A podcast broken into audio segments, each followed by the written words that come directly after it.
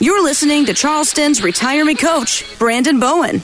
You've been hitting the road these past few weeks. Are you recovered yet? recovered. And I tell you what, I'm most looking forward to my next trip where I don't have to wear a mask in the airport. Right. Or, you know, nice hallelujah. break of relief we got this week. That's oh sure, my goodness. sure. Mm-hmm. Yeah, because uh, we were out in California, went out there, had a, um, a conference with a, a, Bible translation group, and then came back and had, uh, with spring break, a, a trip down to Universal Studios with the girls and another close family. So we are uh, have been on the move, but glad to be back back in the saddle here. Nice. Well, I know that getting back to it is always there's always a little shift of adjustment, getting back into the groove of things. But I do have to get you into that flow, sir, because while oh. you were out vacationing, we were still here watching the news and watching the things unfold. So. Oh, yeah. Let me let me jump in. So, yeah. uh, one crazy thing when we were out in California, I couldn't believe this.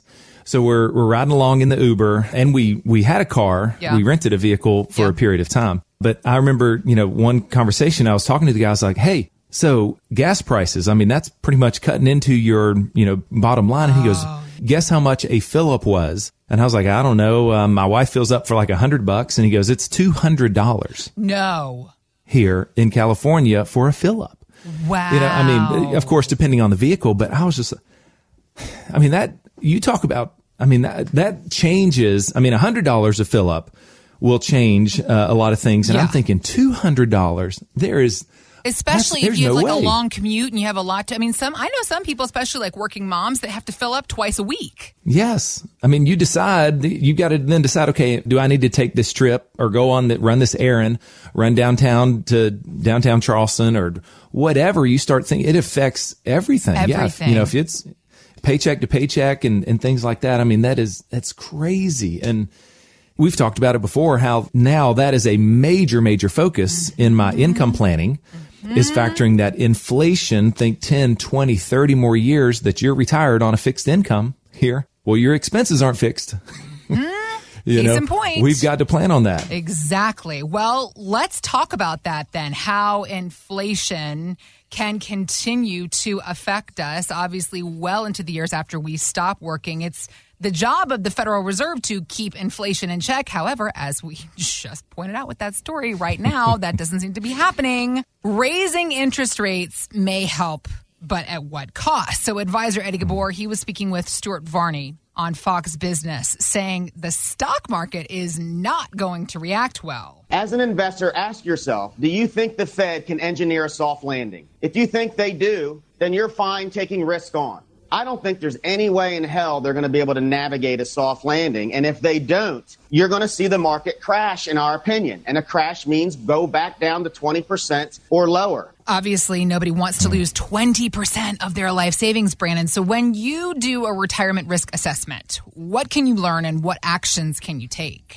Hmm. Yes. Uh, so when we do that assessment, there's several things that we uncover for a lot of people. But l- let me kind of address that first thing, talking about the Federal Reserve okay. and where we're at, kind of high level. I don't want to put anybody to sleep here uh, as they're driving around, but mm-hmm. the Feds they had really two main jobs. Okay, yep. two main jobs when COVID hit, and you know things were crazy, so they dropped interest rates down to zero. Right.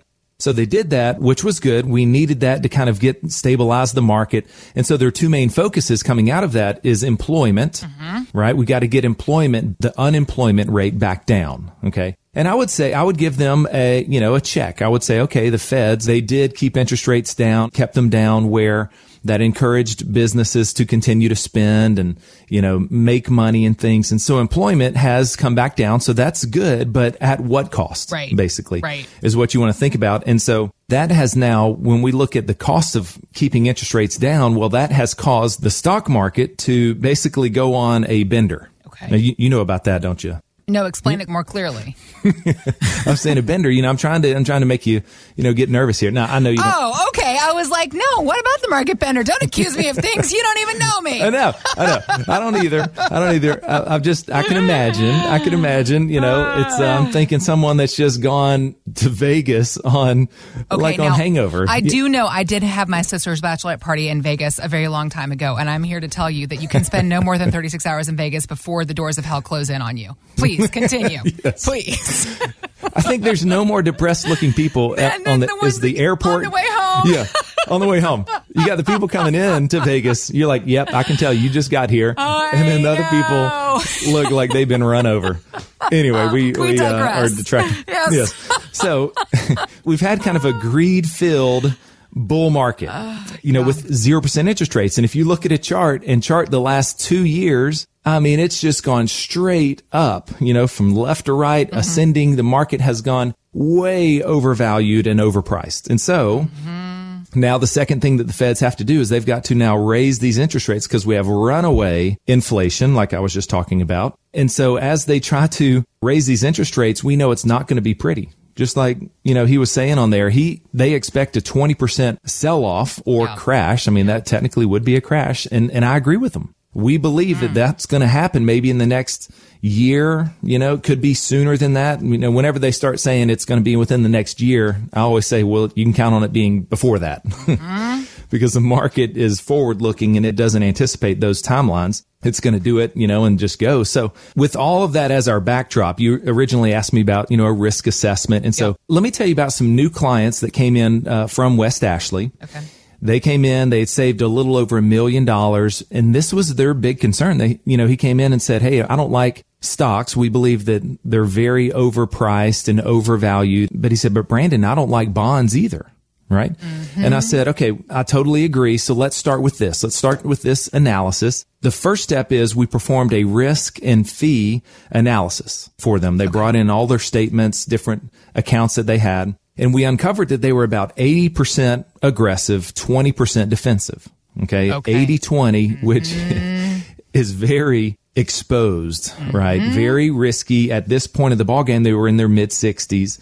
Okay. And I said, all right, so that's the first thing I want you to digest. And that wasn't surprising to him. He knew that. Okay. But the second I said, hey, what is the advisor fee? Let's talk about the fees here. And they said, okay, they're with a major brokerage house. If I were to say the name, you would, you would recognize it. Okay. And their advisor's charging them 1.5%. Okay. And I said, well, that's about average if you're getting active management. But the problem was with the investments that they chose, and those were costly mutual funds. Okay.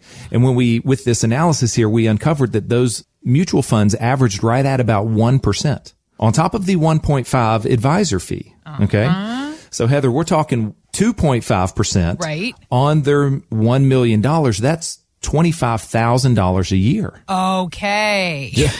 just go into fees. Okay. Jeez.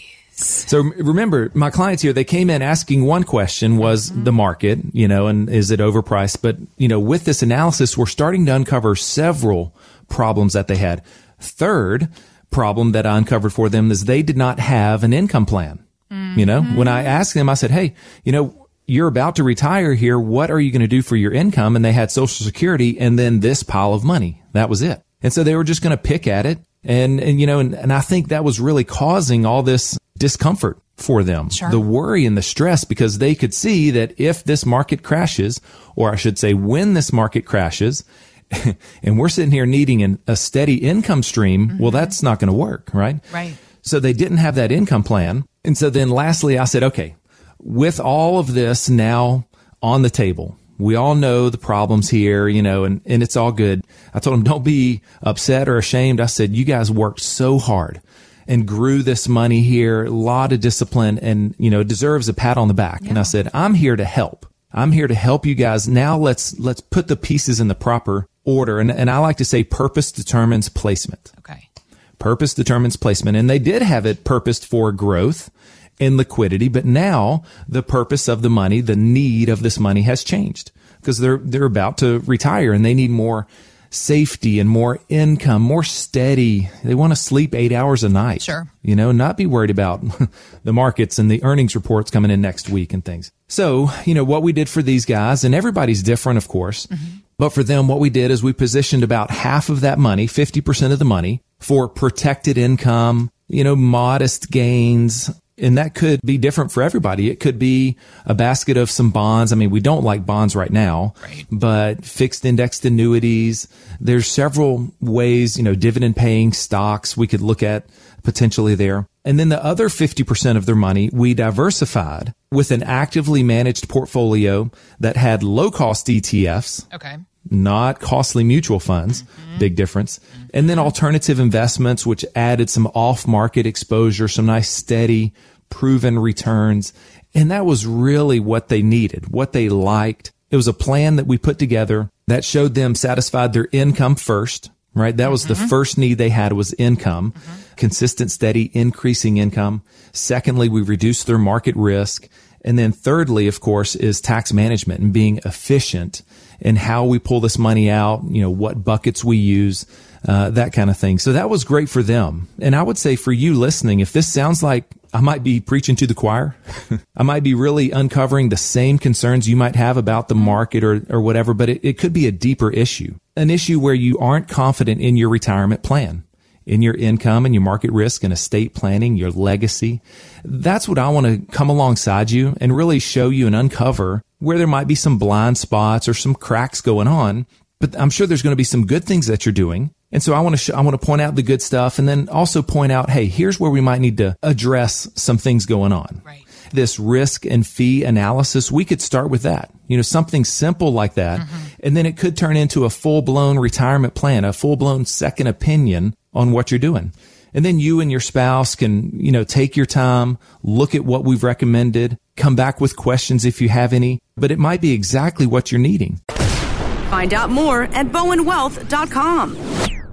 Financial professionals are not licensed in all 50 states. To find out if J. Brandon Bowen is licensed in your state, please call 843-203-2030. J. Brandon Bowen is an investment advisor representative of Bowen Wealth, LLC, a registered investment advisor. Exposure to ideas and financial vehicles discussed should not be considered investment advice or recommendation to buy or sell any financial vehicle. Past performance is not a guarantee of future results. Investments can fluctuate and when redeemed may be worth more or less than when originally invested. J. Brandon Bowen is not affiliated with nor endorsed by the Social Security Administration or any other government agency and does not provide legal or tax advice. Annuity guarantees rely solely on the financial strength and claims paying ability of the issuing insurance company. By contacting us, you may be provided with information about insurance and annuity products offered through Bowen Wealth LLC, insurance licensed in South Carolina. Market Guard is a registered investment advisor with the SEC and provides model portfolios only to Impact Partnership Wealth. Market Guard makes no implied warranties or representations and is not liable for any data presented.